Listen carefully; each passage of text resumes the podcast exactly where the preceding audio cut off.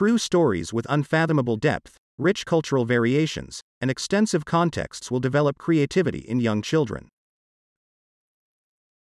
By William Van Zyl. Published in April twenty twenty-three. The stories from the Bible are too violent for my young children, said the caring mom. I prefer different stories which do not include violence, said another mom. The stories from the Bible are probably the best stories you can ever tell your children. Those stories are fine. They will not harm young children. Have you ever heard of anyone, referring to adults who have been exposed to Bible stories as young children, complaining that they have been hurt or negatively impacted by Bible stories? Said a third mom also present in the conversation. In fact, the most famous stories and movies ever made include biblical parallels and truths. Just last night, the ninth of April twenty twenty-three, I watched The Shawshank Redemption, written by Stephen King. The biblical truths that form this movie's underlying creative foundations are stunning. It inspires, and it gives hope. Andy Dufresne, the innocent inmate, holds on to hope. Also consider Lord of the Rings, The Green Mile, Chronicles of Narnia, and more, said the third mom. Here are a couple examples of extravagantly rich storytelling from famous movies. See the video in the blog post, The Shawshank Redemption, Judgment Cometh, and that right soon, The Shawshank Redemption. Redemption lies within. The warden said these words while handing a Bible to Andy. The warden was referring to the idea that spiritual salvation could be found within the pages, but he was unaware that Andy had hidden his rock hammer inside the book, which he would use to dig out of prison. So, it has a double meaning. Andy's literal salvation was inside the book, so the warden's comment also worked for that, even though the warden didn't know about the rock hammer. See the video in the blog post, The Shawshank Redemption. Here is the caption. Redemption lies within. Andy, an innocent inmate, hides the rock hammer inside his Bible. Note the shape of the rock hammer starts at the beginning of the book of Exodus. Moses, let my people go. The Israelites escape the bondage of Egypt. It also points to Yeshua's death and resurrection, who sets the captives free and prepares a new home for them on earth, promised land, and in heaven. The many layers in this imagery are stunning. The Bible provides the most extravagant, rich symbolism we can find in the world's literature. Also, see the video of the movie Escape from Alcatraz. Here is the caption. A scene from the movie, Escape from Alcatraz, Clint Eastwood. Here the inmate hides a nail clipper inside his Bible. He uses it to scrape around the air vent, making a hole in his cell to escape from. Escape from Alcatraz is a nineteen seventy-nine American prison action thriller film directed by Don Siegel. It is an adaptation of the nineteen sixty-three nonfiction book of the same name by J. Campbell Bruce and dramatizes the nineteen sixty-two prisoner escape from the maximum security prison on Alcatraz Island. Have you ever considered Bible stories as too violent for young children? Have you been told Bible stories when you were young? What are your experiences regarding stories? Have you been told different stories? What were those stories? How did it impact your life, reflecting back as an adult? I will share my experiences. Well, I must admit that I have been exposed to all the Bible stories since I can remember as a young child. My experiences are all positive. In fact, those stories have impacted me in a very special and optimistic way.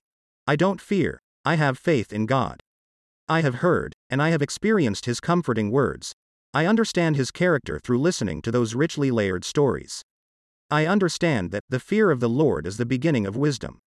I trust in Him. I have been researching the topic. Bible stories are too violent for young children.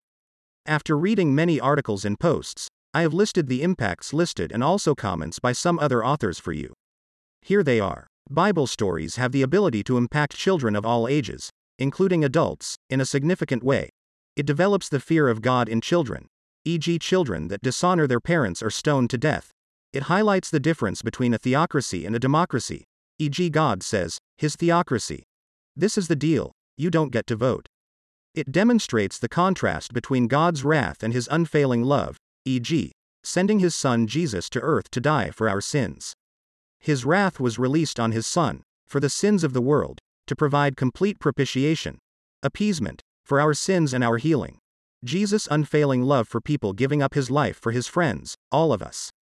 It emphasizes the stark dichotomies in the Bible, black and white, right and wrong, light and darkness, building and destroying, blessing and cursing. For example, Jahazi and Elijah. A servant of the prophet Elisha, Jahazi enjoyed a position of power but was ultimately corrupt, misusing his authority to cheat Naaman the Syrian, a general afflicted with leprosy. As punishment, Elisha cursed Jahazi, transferring Naaman's leprosy to him and his descendants forever. It explains and demonstrates the difference between the Old Covenant and the New Covenant, Old Testament versus New Testament. for example, the brutal events in the stories of the Old Testament versus the more humane government of God, grace and mercy of God, in the New Testament and beyond. It explains God's blessings and cursings, for example King Saul chooses to disobey God. Saul did not utterly destroy a city which God commanded him to do. A cursing followed, God's presence and anointing departed from him. It expounds on the consequences of man's choices and actions, for example choice to serve other gods. Jehovah is a jealous God, it has severe consequences. It shows how God issues warnings, for example destroying Sodom and Gomorrah with fire and brimstone. It shows his kindness and his care, for example Jesus turning water into wine at a wedding. God has supernatural powers which he utilizes from time to time. God responds to faith, for example David placed his faith in God and consequently defeated Goliath. It develops a child's moral compass. It reinforces crucial aspects of how his kingdom works, story upon story. For example, thou shalt not steal. It underlines the unchangeable laws, statutes, and precepts of God's kingdom, ancient landmarks. For example, the Ten Commandments. It develops creativity and innovation in a child, providing an immense range of contexts and cultures, for example the different contexts and cultures throughout the history of the Bible. It teaches about discipline, including obedience and submission, for example Daniel praying to Jehovah three times a day. It teaches how to pay honor and respect to people and things, for example honoring parents and God's laws. It teaches what commitment and a covenant are, for example truthful marriage and making a choice to serve God. It is culturally responsive. I include an excerpt from the article by Mvududu, two thousand nine, page seven. Culturally responsive teaching. The Bible tells me so. To reiterate, as Christians, we are required to be stewards of the gospel. This requires cultural competence. We cannot communicate the gospel to others if we do not understand what their culture is about. Coleman, nineteen ninety-eight. Without understanding the signs and images of a particular culture, we can't communicate what we consider significant. Altering the worship customs of any group is not consistent with multicultural sensitivity. Similarly, using a one-size-fits-all approach to teaching does not effectively meet the needs of our students. Each group brings unique contributions to the Lord's table, and we can learn from each other. Looking at those different from us through uninformed assumptions is like looking at an image through a broken mirror. The reflection is distorted even though the image itself is valid. As Breckenridge and Breckenridge, nineteen ninety-seven, put it, to cross into other cultures is the expected norm for God's people, not the exception, page seventy-seven. By preserving rather than covering up or ignoring diversity, we are being more faithful to the Bible and the complexities of life, Rhodes, nineteen ninety-six. Diversity should be constructive rather than the oppression of those with whom we don't agree.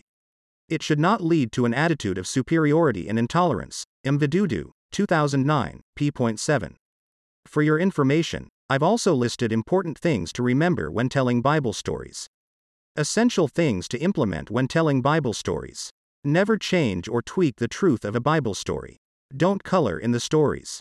Keep it accurate, the truth, nothing but the truth. Change the sensitive words temporarily if needed, for example the story about adultery, David and Bathsheba, to make the story more age-appropriate. When the child reaches an age where he or she can understand the concepts and words, use the original words.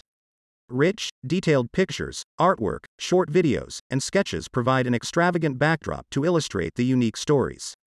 Sound files, podcasts, provide an additional level of enjoyment and drama. Lastly, abstract art displaying creativity from Michel Keck, a self-taught artist.